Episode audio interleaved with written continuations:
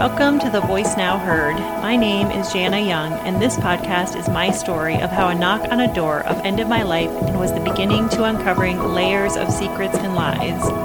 As I process the hurt and betrayal, I want to share what can be learned from looking at life through a different lens.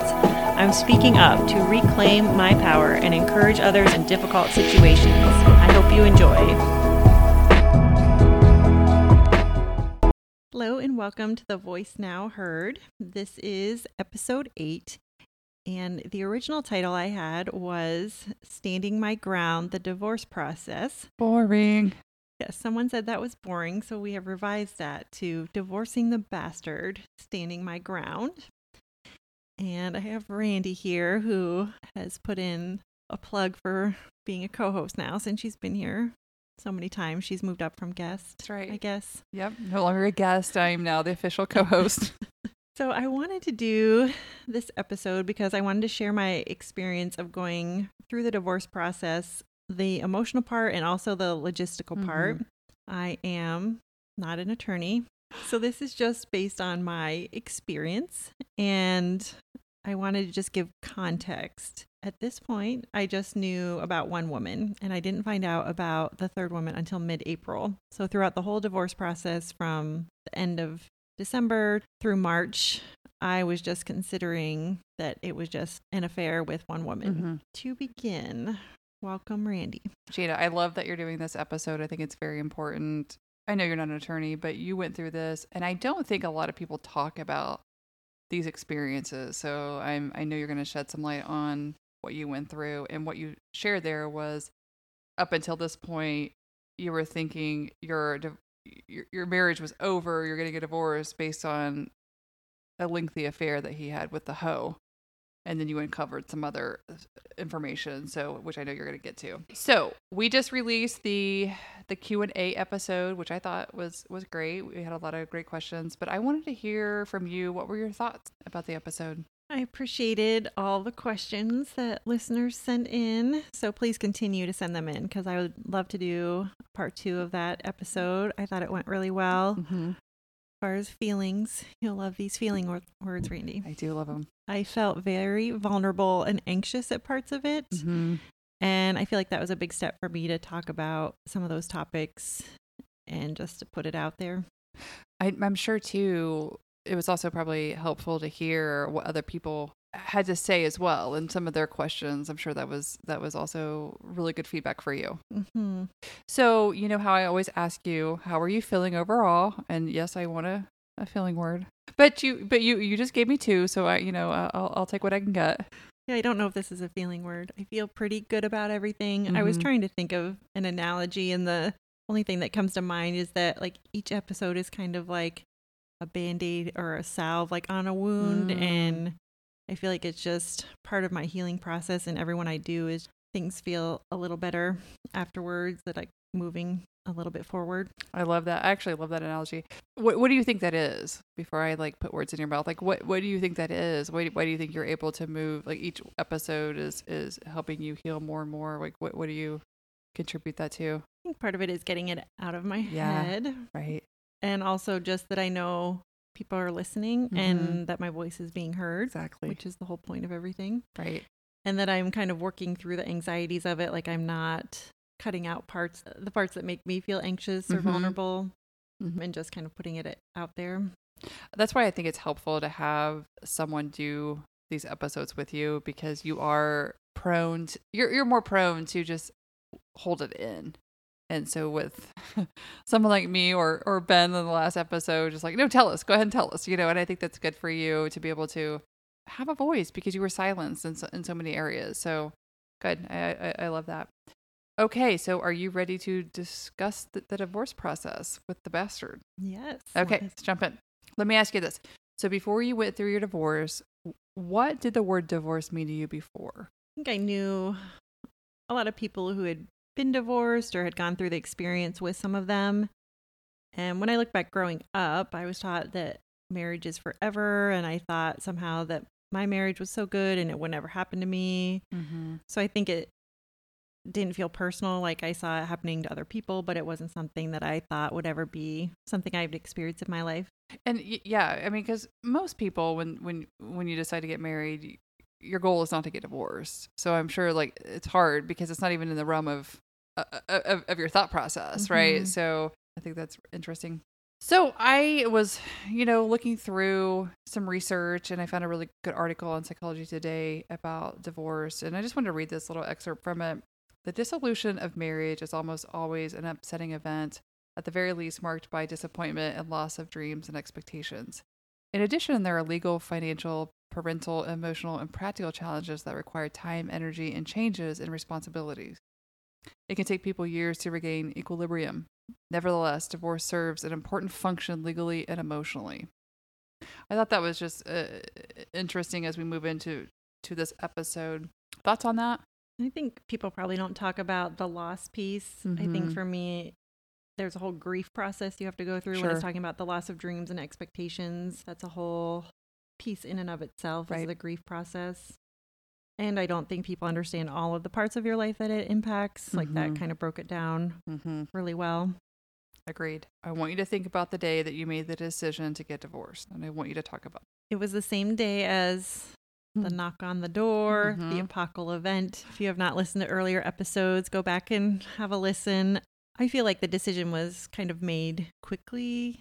Like I once I knew how long the affair was and that he didn't show any remorse, Mm-hmm. uh, I feel like it was decided and in a way I feel like the decision was kind of made for me. I didn't feel like I really had a choice in the situation Mm-hmm. Why do you feel like you didn't have a choice? because I wanted better and I knew Yeah. that I was worth more and I Mhm. wasn't going to settle for someone who had not put me first and had other people in his life.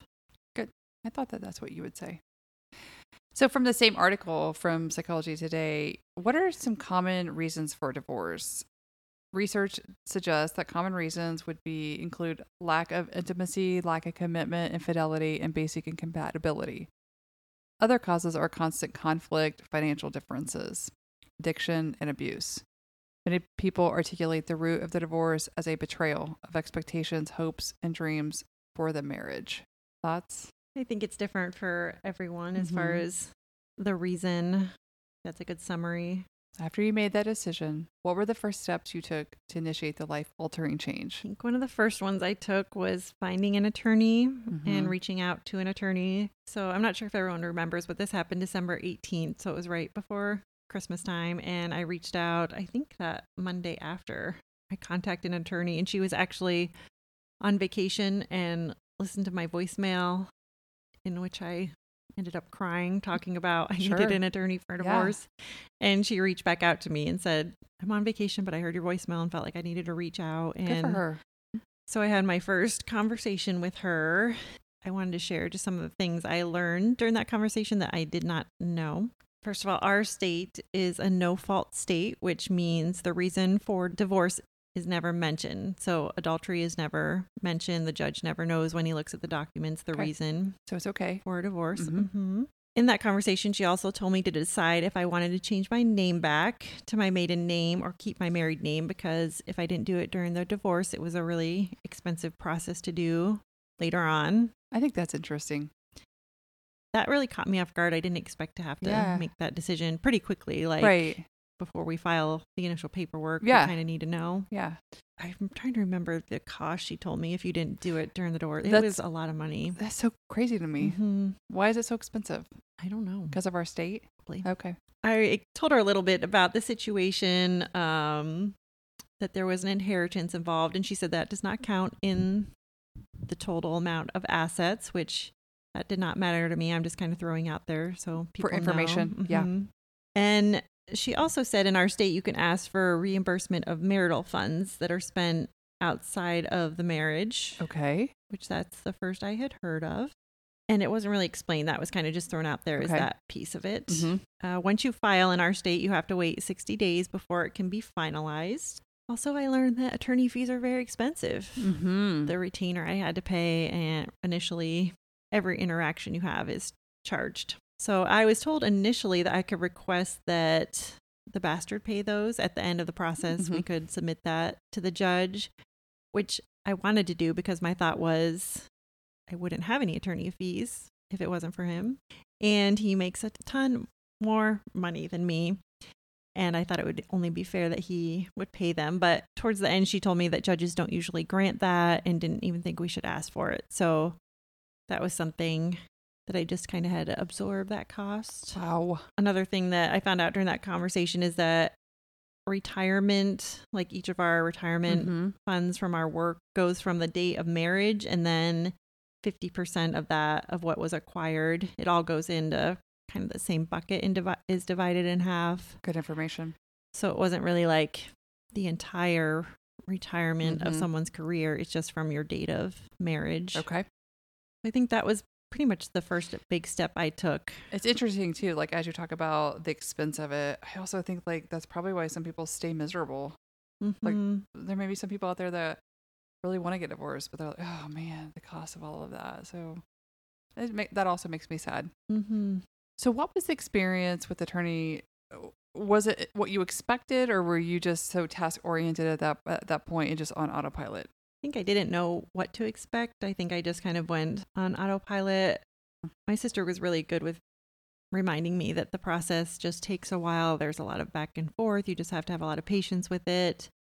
And I had to balance out my anxiety and the unknown of the process with how badly do I want to know the answer to this? Like, do I want to pay to email my attorney to get an answer? Or can Mhm. I wait till Right. put it all together till Yeah. we have a call or put it all together and wait? So I had to just kind of weigh out what I really needed to know. That's probably when you became a journaler. Because last in the Q and A, you said you really weren't much of a journaler. You're like, I'm going to journal this and see if this is worth worth X amount of hundreds of dollars, um, or can I just process through this? Right. So I am dying to know. Tell me what the first conversation with the bastard was like for you, because I can only imagine. Initially, he reached out to me by text and just said, just let me know what you need from me for the divorce. And at that time, I thought everything had to go through attorneys, Mhm. but my attorney was like, whatever you can Work out talk together about Mhm. together would be good.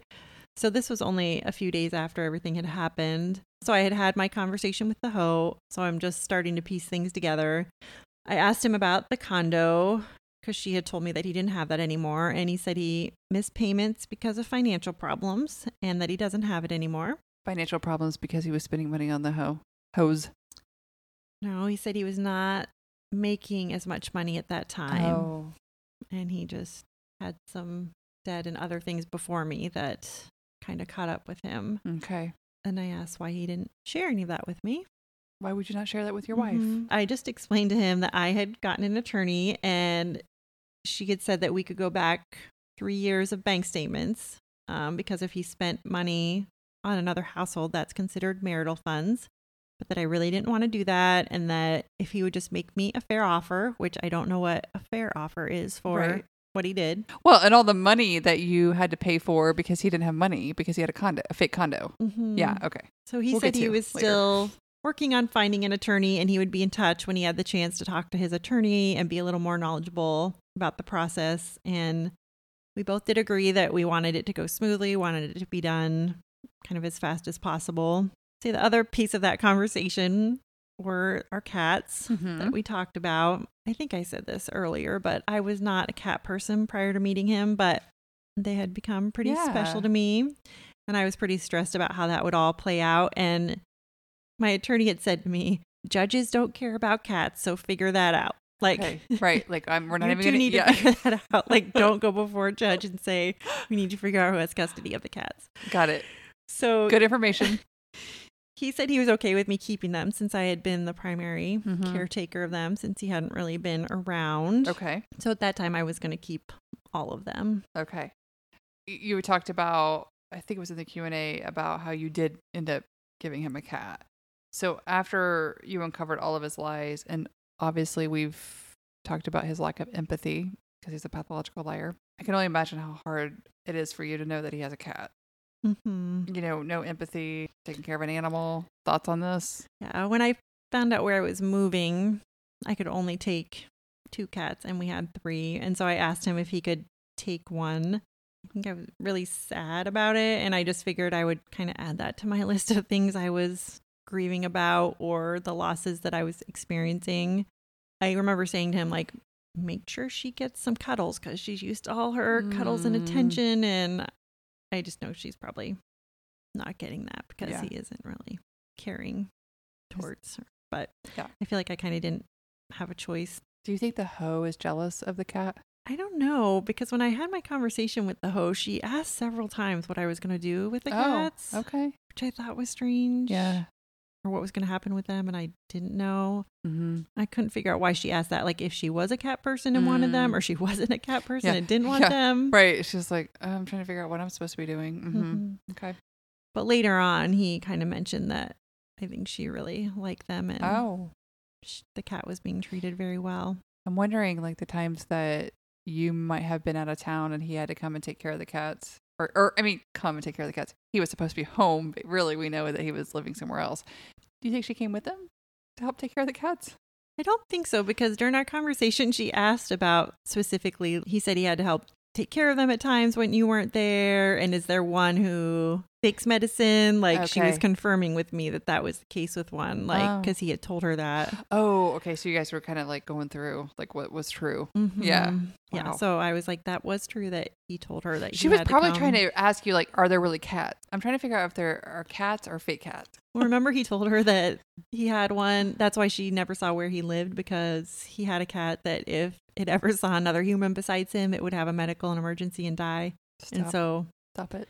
She never met that cat or saw where he lived. Okay, hang on. So he told her if this cat sees another human being, it might have a medical issue to where it could die. Mm-hmm. He said she told him like, "Are That's you sure? crazy. Like once it got used to me, don't you think it would be okay?" And he said, "No, No. you can't come over." Yeah, so that was the whole thing. He told Yeah. her that Right. a different cat died. The one actually gave him Oh. Wait, was wait, the wait, one wait, that wait. died. Okay, so the one that you ended up giving him, that's the cat that he told her that died. Yes, Do you think he renamed the cat? I hope not. That's Okay. why I bedazzled her little bag with her things so that it said her name on it, so no one else could call her a different name. Stop it. I love it. I don't know. I love that you did a that. little identity crisis. I know. I love that you did that. You bedazzled all of her stuff. like, this is her name. She may be dead to you, but she's not dead to me. A fake I know, death. and I told her, I told that little kitty, a fake death. the Janna. bastard, told his hoe that you were dead, and that was not nice. A Yeah. fake death. Mm-hmm. We haven't uncovered a fake death yet, so they used the cat. Okay, T- walk me through like what was next in the divorce process. I would say the initial offer that he gave. So I talked to him like what on the 21st, and he said he was still looking for an attorney. And then on the 23rd, I received an email from his attorney with the initial offer, and it looked like two people who were just separating because of differences. It Mhm. just kind of outlined. Okay, I think each of us should keep our assets, debts, and retirement. Um, and just kind of move on with our yeah, life. because it looked like uh, probably on paper two independent people that were both successful in their careers, responsible with money. Well, what you thought he was responsible with money, and we'll just divide, and you guys will move on. No Mhm. kids and no properties, and we'll just move on. So I don't know if he told his attorney the whole story initially or just Janna. Janna, hey, I'm getting a divorce. This is a situation. It's pretty cut and dried. And she was like, okay, let's just put this offer out there. I probably would say that that's probably what he said. Uh, I don't think he Mhm. went in there and said, "Listen, I've been living a triple life. I'm a mess. My wife has no clue. She's been paying for all of my bills to free up money for me to pay for all of my vacations with all my hoes in different area codes." I don't think that he was honest. This is true. Yes. okay. I will say that after that offer was probably one of my Mhm. most intense emotional feelings. Yeah, I was going to ask you, how did you? Yeah, feelings. yeah. How did you feel about that initial offer? I was furious. Mm-hmm. Luckily, we had a punching bag in our garage that I went Okay. and pounded on for a while. Because if not, I think I would have like destroyed property in our home. Oh, okay. Mhm. I just had this conversation with him where I explained, like, if you could just give me something that's fair, and then it's like, oh, let's just keep what we have and move on with our life. Yeah. I'm like, that's not like fair. nothing ever Like, happened. That's Like- not what I was talking about. You didn't hear anything I was saying. it's almost like on some level i mean I, and i know i've i've heard some of this stuff before obviously because i'm your friend but it's like he was trying to act like the marriage didn't even happen like we'll just move it on Mm-hmm. you're fine i'm fine we'll just divide and we'll just move on it's, it's so odd Yeah. just how he just responded from the minute you found out Well, yeah, I think it was one of our first conversations. He asked me for a copy of the marriage certificate. And I Mhm. was like, why do you yeah. need that? Do you not remember like That you're October married. 18, 2014 when we were married? Like, I think Ah. you were there. Do you think maybe on some level, Janna, that he had so many, he told so many lies about his marriage, like in- his mind and, and to other people that he's not married, that he believed it, that he needed proof? Or do you think Poe needed proof? I think on some level, I don't think that's why he needed it, but I think on some level he probably told himself he wasn't married. Okay. But to have proof, I asked my attorney and she's like, no one ever needs that Okay. legally. Like the judge won't need to see it. Because he told you th- that his attorney was requesting it. Mm-hmm. Okay. So I do think on some level you were a fake wife in his mind. Like he justified what he was doing because he Mhm. blocked out. If I'm not really married, then I'm not Mm-hmm. really causing a lot of hurt or Yeah. destruction. I think he's so ill. I really do. The therapist in me is like that. There's a sadness there, you know, like that he really is ill and needs needs help. I also go into. Can you send me the marriage certificate to to make sure we're even married? It was implied. I felt like kind of implied, which goes back to that gaslighting. that was my response, just sarcastically, Yeah. like, I love Well, it. yeah, like you don't. you don't remember that to remind yourself that Yeah, like you just you just went into remission from fake cancer, and then we got married. should I send some wedding pictures along with it? The wedding pictures that Amy had already removed out of all the frames, oh my gosh, or any it. existence of him did not It's just not present in the home anymore. So here you are. You got the initial offer. It really like just threw you kind of in a tailspin. Had some intense anger.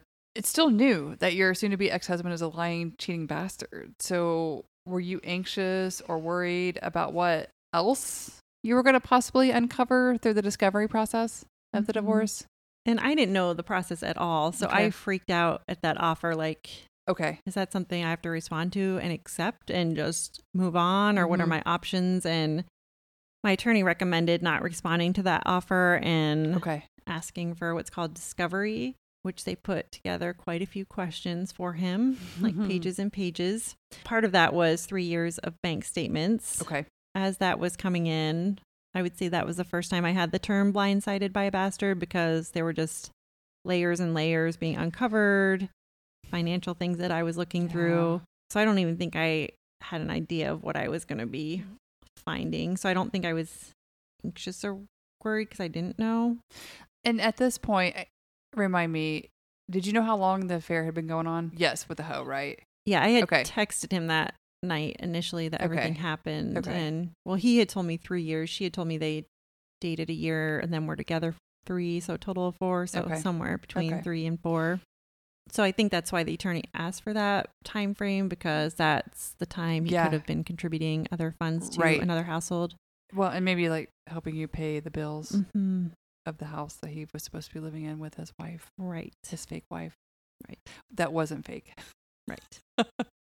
we have the marriage certification. And then a couple weeks later, his attorney sent me an email, and I had to send a ton of documents for discovery, and I don't really know the reason for that. I don't know. That's interesting. So wait, his attorney had you submit, hmm like a bunch of my financial Well, bank statements. but we just talked that. about it earlier. Presenting Hmm. the whole situation to his attorney. I mean, I can only imagine his reality. He's not based in reality, but his reality. Wow. Right.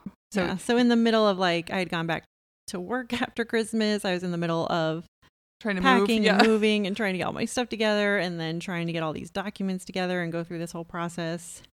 It was a lot at one time. I wonder, like, what in the world was his attorney thinking after like starting to get all that information? You know, because the way he Mhm. presented it, you know, was not anywhere near what was happening. I wonder too, like, as we already know, we we touched on on the brainwashing episodes, but like the projection piece. I wonder if he went in and projected his stuff onto you to his Mhm. attorney. She's wanting this, and she did this. So at this point. What were you thinking in regards to the divorce process that you had experienced? It was really stress inducing and anxiety producing, even questions from my family like, I'm sure. Yeah. why do you have to give all of your financial information? Like, is that going to end up backfiring on you? And I'm like, that's, I don't really have a choice. That's kind of Mhm. the process. This is what, then there's so many things that are just the law. The law doesn't look at your emotions or Right. how you feel about things. We are now going to take a quick break for a commercial from our sponsor, Paris Counseling. Looking for an uptight, stuffy, unfunny therapist? You won't find one at Paris Counseling. What you will find is a mental health counseling practice that believes in an atmosphere that is open minded, non judgmental, and safe. At Paris Counseling, you'll find compassion, honesty, and humor. Offering outpatient mental health services, Paris Counseling provides both in person and telehealth therapy sessions for individual families, couples, and groups. Check out our website at pariscounselingllc.org for a list of accepted insurance and payment options. Our team of dedicated professionals is here to help you heal, grow, and find your best self. Now back to the podcast. For Christmas, Amy had gotten me a book. It was about negotiating and it was called Ask for More 10 Questions to Negotiating Anything by Alexandra Carter. And it can be used in any situation, Sure. like negotiating a raise or anything Right. at work. The big takeaways were they had you go through and define the problem. Mm-hmm.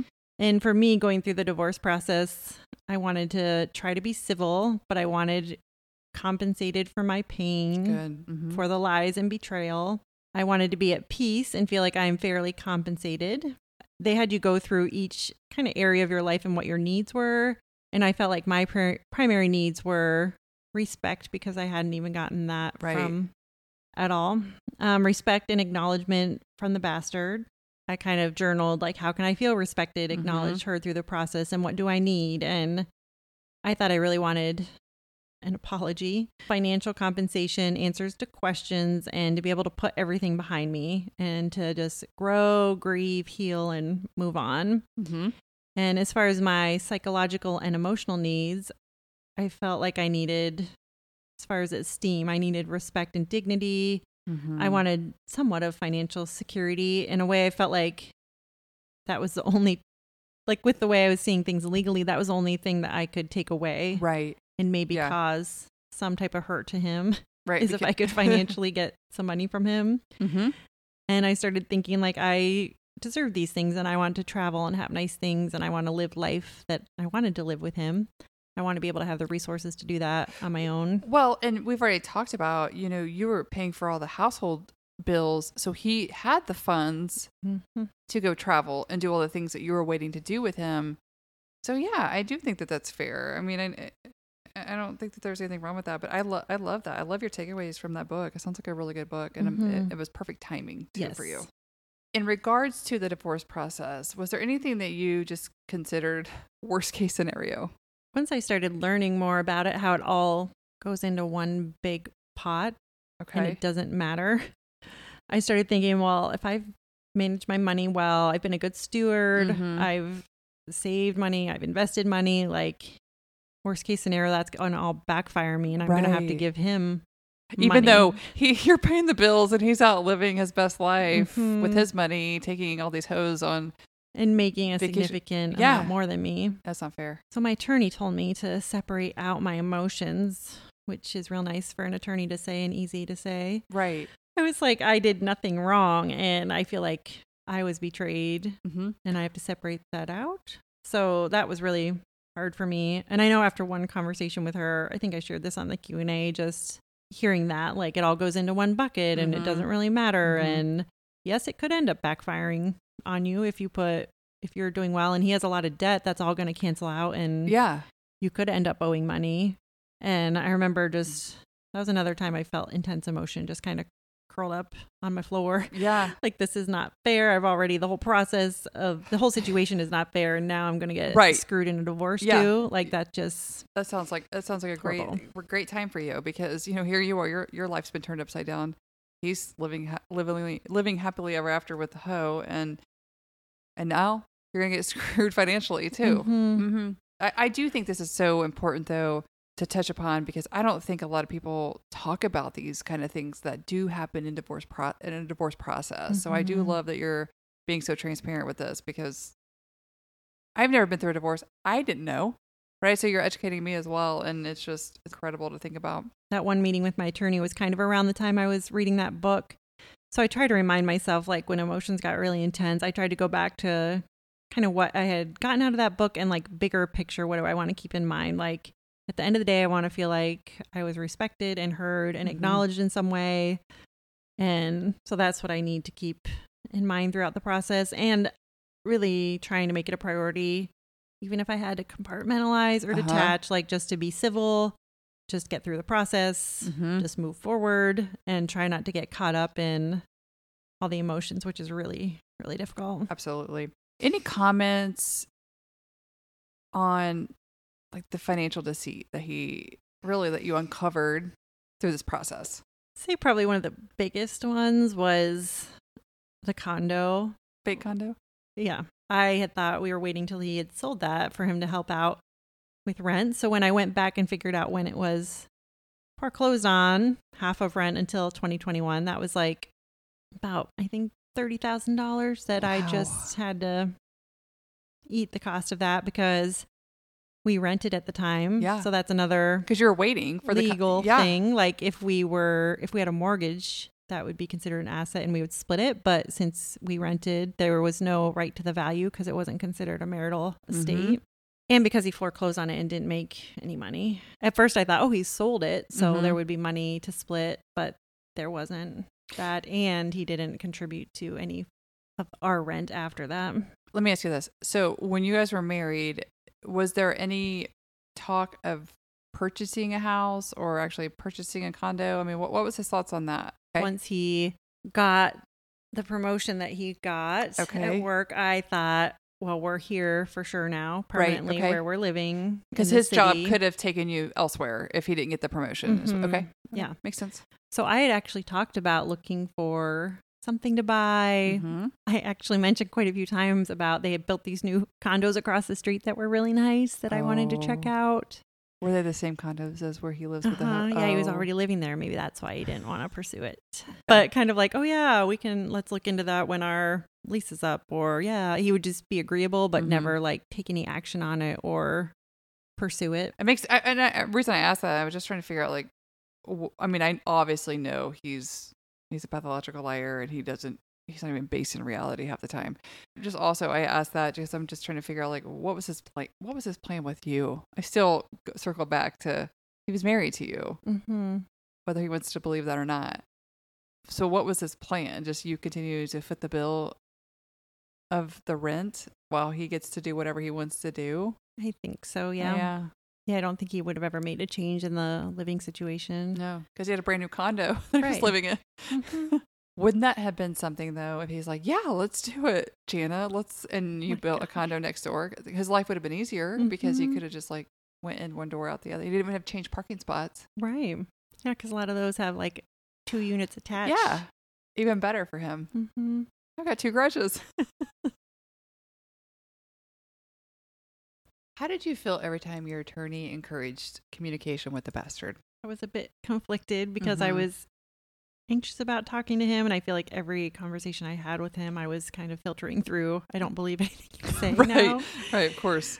But at the same time, I understood what she was saying because that was going to save time and money by us just figuring things out. So after each party had submitted all the documents, my attorney completed like a marital balance sheet and she encouraged me to talk to him to come up with an agreement to save time and money. But there were a couple other times throughout the process. I would say probably the end of January and then another time in March. And I feel like the couple conversations I had with him, I was able to say some things I needed to say that I had not had an opportunity before. Mm-hmm. He had told me his attorney told him he couldn't talk about anything in the situation till after the divorce. That was just maybe a way for him not to talk about the situation. Yes. Okay. So the conversations were more if I expressed my emotions about things, he just kind of Yeah. listened. And then how I- he was so polite. Right. Well, but we also realized that the hoe was probably listening. Or she was like, I need to be there every time Yeah. you have a conversation That's with Janna." true. That's true. But I find it interesting. He said I can't talk about anything until the divorce is final. But when the divorce is final, he doesn't have any obligation to talk to you either. Right. Yeah. Okay. It's the beginning of March after we had kind of all the documents together. My attorney had encouraged me to talk to him to come to some agreement rather Mhm. than going back and forth. And I really kind of went back to like what I wanted out of this was to be I knew respect was not going to Sure. be had. Right. But just to be acknowledged and heard and I feel like I spoke up and said Good. some things I needed to say.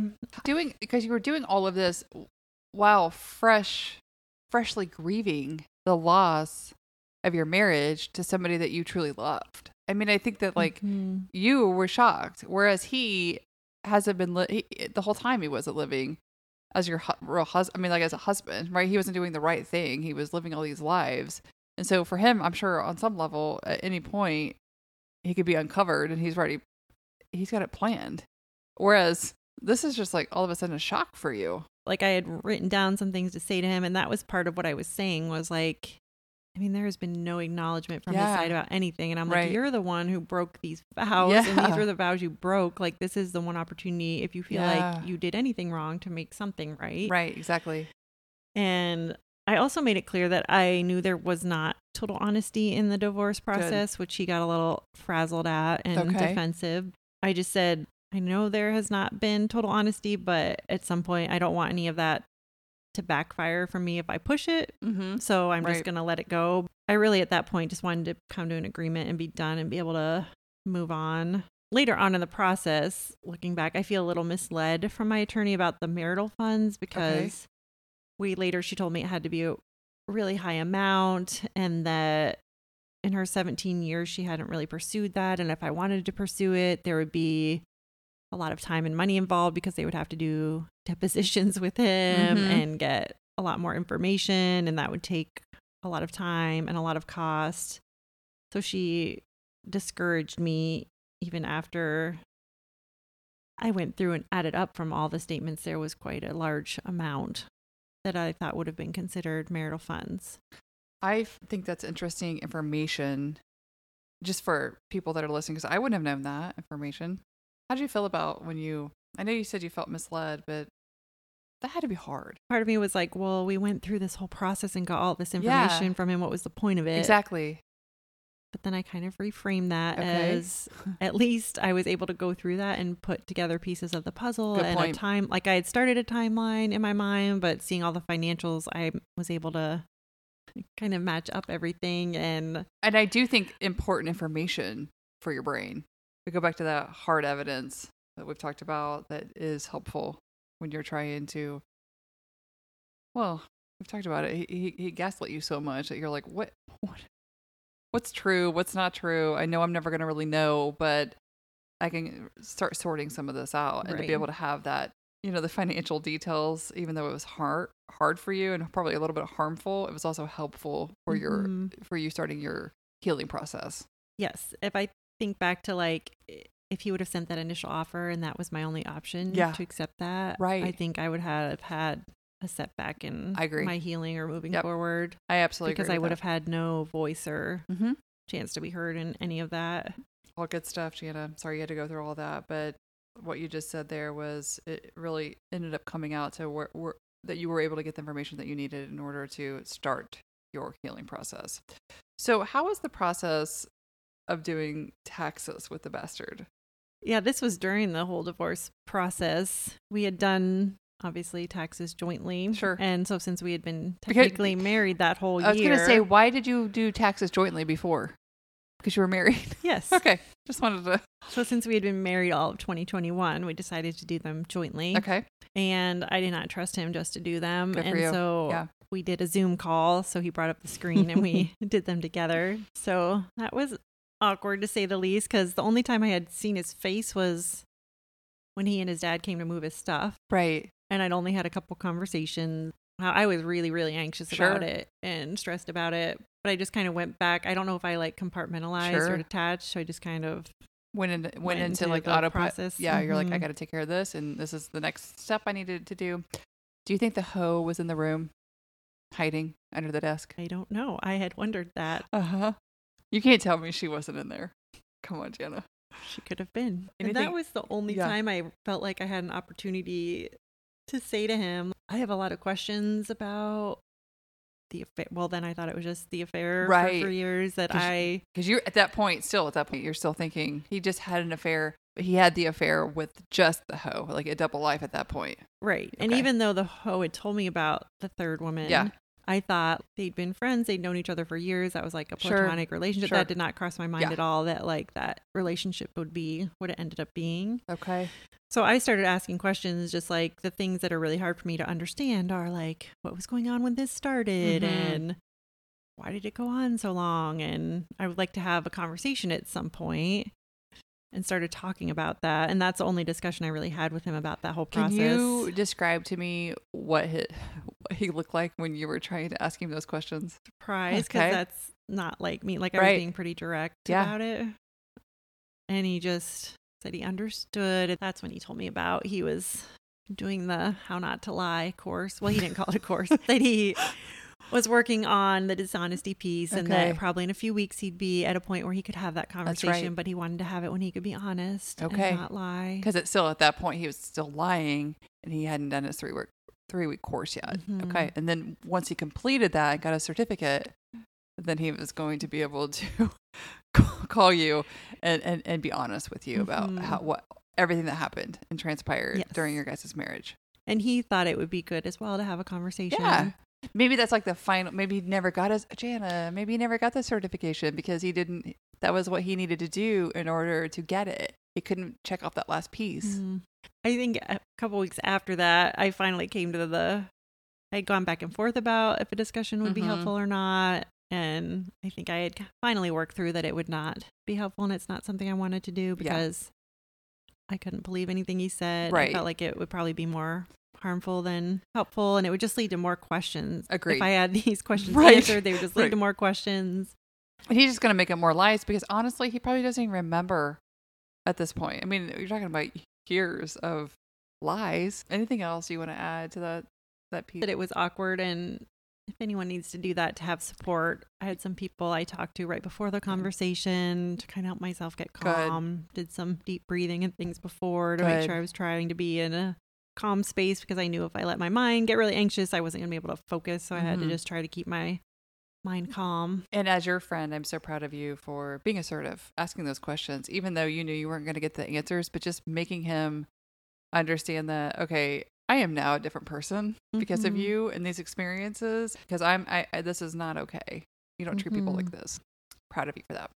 Okay, so I want to go more into, um, can we go oh. back i just want to add to that Yeah. that that was more for me i know it didn't have any impact on him i'm sure he was a little surprised that it came across Sure. him but all those things i talked about of like i spoke my piece yes, that was more for me i know it didn't really mean anything to him but it was something that i needed good. even though it didn't change anything for him i'm Good. sure I think that's important. I'm glad that you went back and said that because that's what you know when you're dealing with a personality disorder, pathological liar, whatever he's got going on.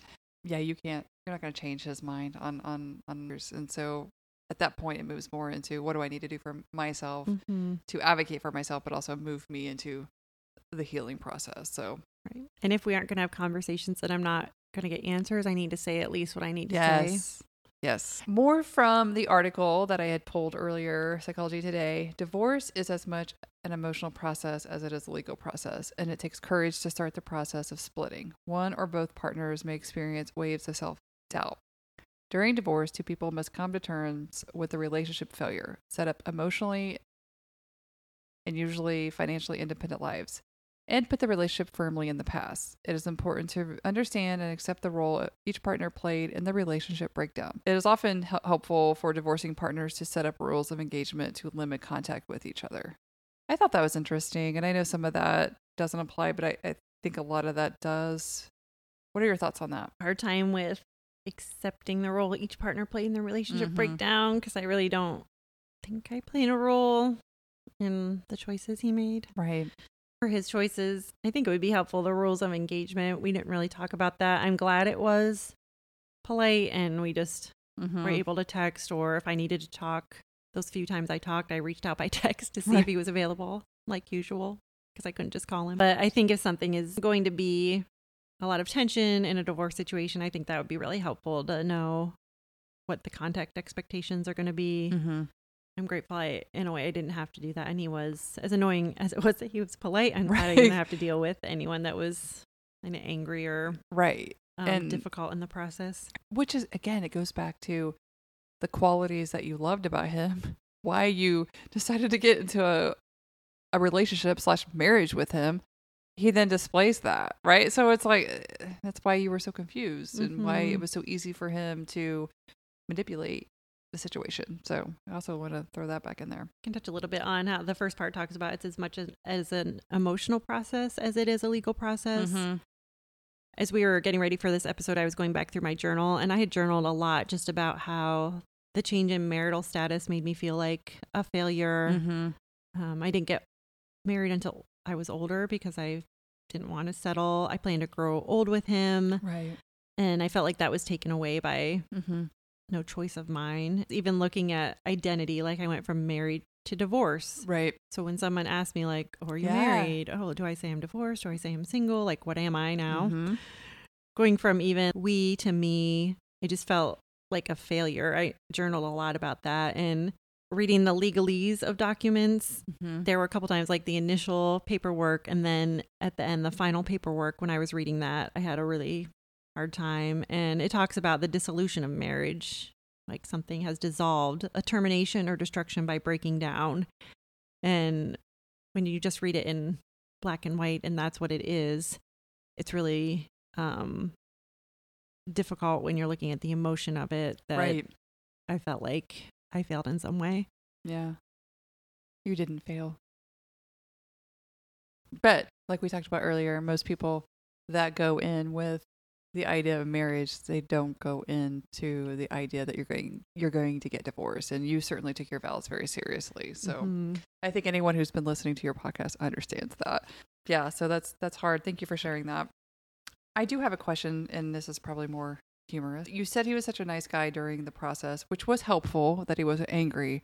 But I guess my question is, do you think that because we do we have established we make jokes about it, but we have established that the hoe is monitoring stuff, which we know she really is. Do you think that's why maybe he was a, he played the good guy? He he was trying to put on a show for her. I hadn't thought about that until I was thinking more about the extent of her probably monitoring him. Mhm. I think that was part of it. Like she was probably looking at the texts, or because there was nothing emotional, like Right. "How are you doing?" Yeah. Or it was all logistical about Mhm. things. So I'm sure she was keeping an eye on that, Yeah. Okay. and he wanted to make it look like he was staying in line since Uh-huh. you know she was his main woman. Then That's right. He had to make her feel like she was the priority. She was the main hoe. Mm-hmm. She went from she she upgraded from hoe worker to main hoe. Yes. Okay. So tell us a little bit about the divorce being finalized. Yeah, it was very strange. It was finalized in March, which when I tell people that, they say it's one of the fastest Mhm. they've ever Thank heard God. of that Yeah. went through the process. And just the day it was finalized was strange with lack of communication. I thought we were still waiting for things to be finalized, and I met him at the bank. We had to exchange some money. Okay. And so I met him for that. Before I went to meet him, I checked my case because it's where everything is listed as far as documents. I kept checking that all day because I was like, I'd probably see on there that it was finalized before waiting to hear from my attorney because sometimes they lagged behind in communication. no. And so we were waiting, and I asked him if he had heard anything, and he just kind of laughed and said, It was finalized yesterday morning.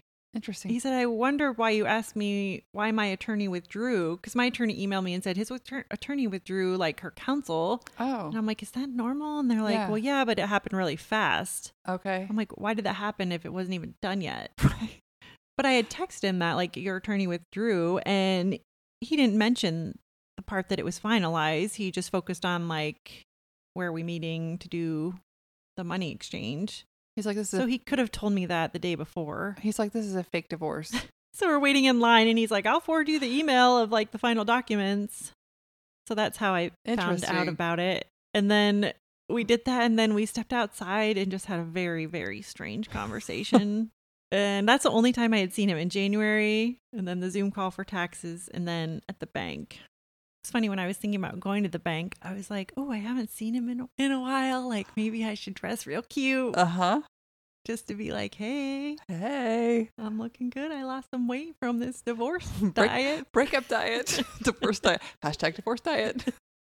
I was like, you probably won't even notice. Did he visibly look different? Was he on the divorce diet? I do not think the divorce diet. No, no, that's for people who have feelings and like they feel so sad and upset that they don't have an appetite. And Right. sleep And so, and he's living happily ever after with the hoe. So Mhm. he probably has happy pounds. yes, Okay.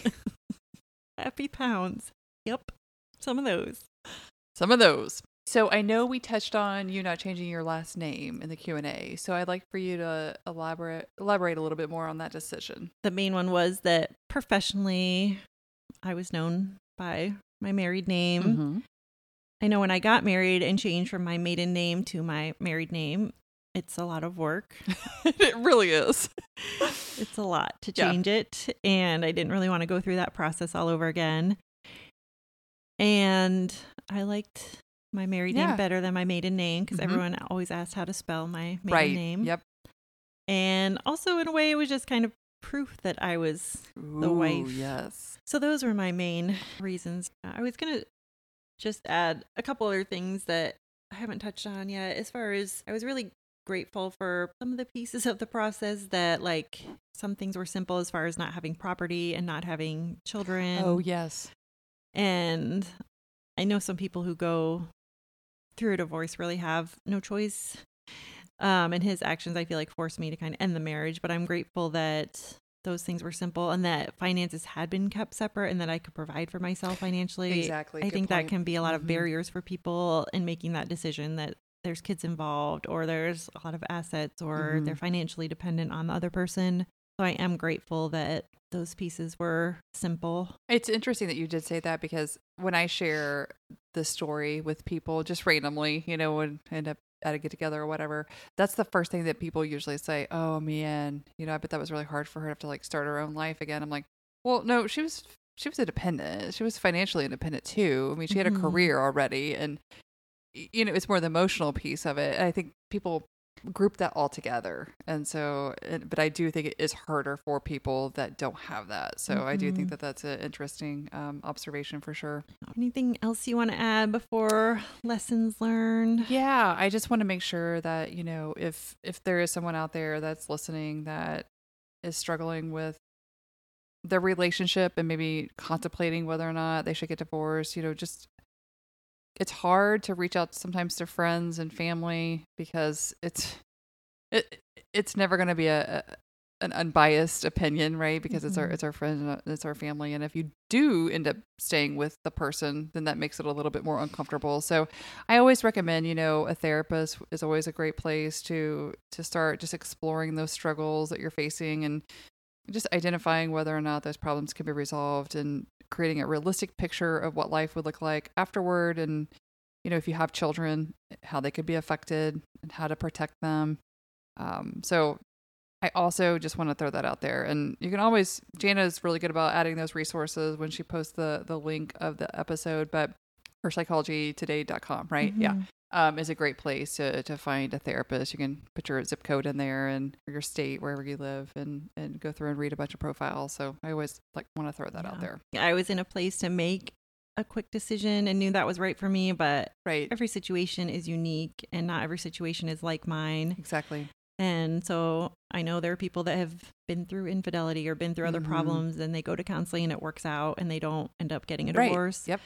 So sometimes that's right for that person's situation. So just because I made that decision doesn't mean it's the right one for Exactly. everyone's thinking about what your priorities are and like Green said, getting support Mhm. and kind of talking through that. If you feel like it's not something as cut and dried as mine, Right.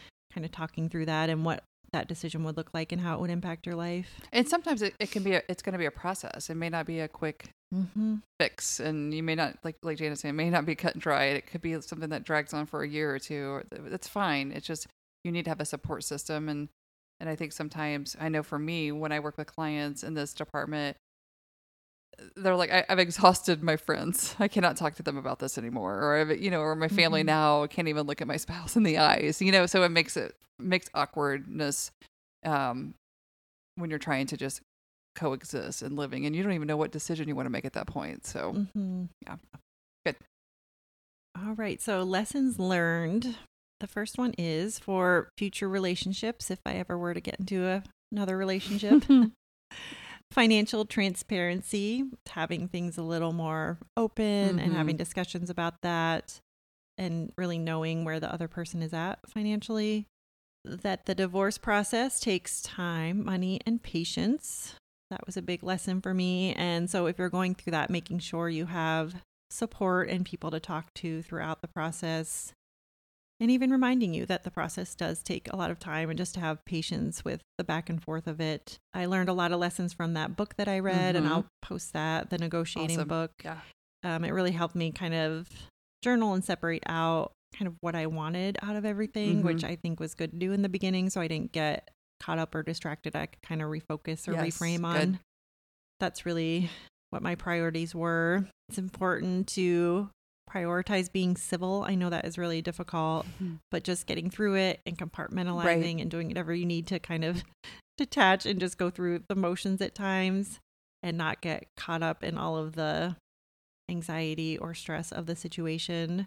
Their lesson is just weighing how long you want the process to go on, how long you want to go negotiate or go back and forth, and when do you say it's okay, and when are you at peace with that. I think that's kind of an ongoing part of the process Mhm. for lessons learned. Good. Quotes. The first one I used to believe that staying was loyal and honorable until I realized that sometimes you just have to walk away. There is nothing admirable or sane about waiting for someone to become something they are not. Wow. Sometimes you don't need to hear their excuses or what they have to say for themselves because their actions already spoke the truth. That's something that your mom that I, your mom could have could have said that was a mom quote. Yes. Sounds like something she would say. Uh-huh. You don't realize how strong you can be or what you're able to get through until you have no other choice but to get through it. And the last one agreeing to things just to keep the peace is actually a trauma response. When you do this, you are disrespecting your boundaries. No more making yourself uncomfortable for others to feel comfortable. You have control now. You run your life, take up space, and use your voice. I love that. I love that you ended on that one because that's you. That's what you're doing. And I feel like throughout the process, I was able to speak up a little more, Mhm. and then I've just continued on. Now you can't up. stop. yes. So, Randy, thanks again for joining me for this You're episode. welcome. And stay tuned for the next episode. I do believe it is going to be the triple play.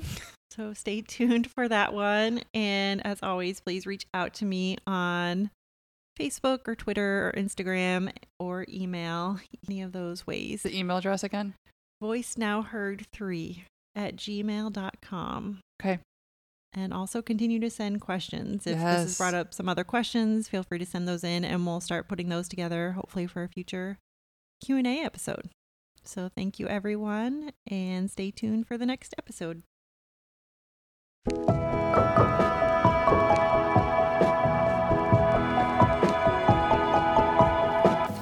Thank you for listening. If you enjoyed, please subscribe, rate, review, and share. All those things you do when you love a podcast. You can also follow me on Instagram, Janna Voice Now, Twitter at Janna Voice Now, and Facebook, The Voice Now Heard.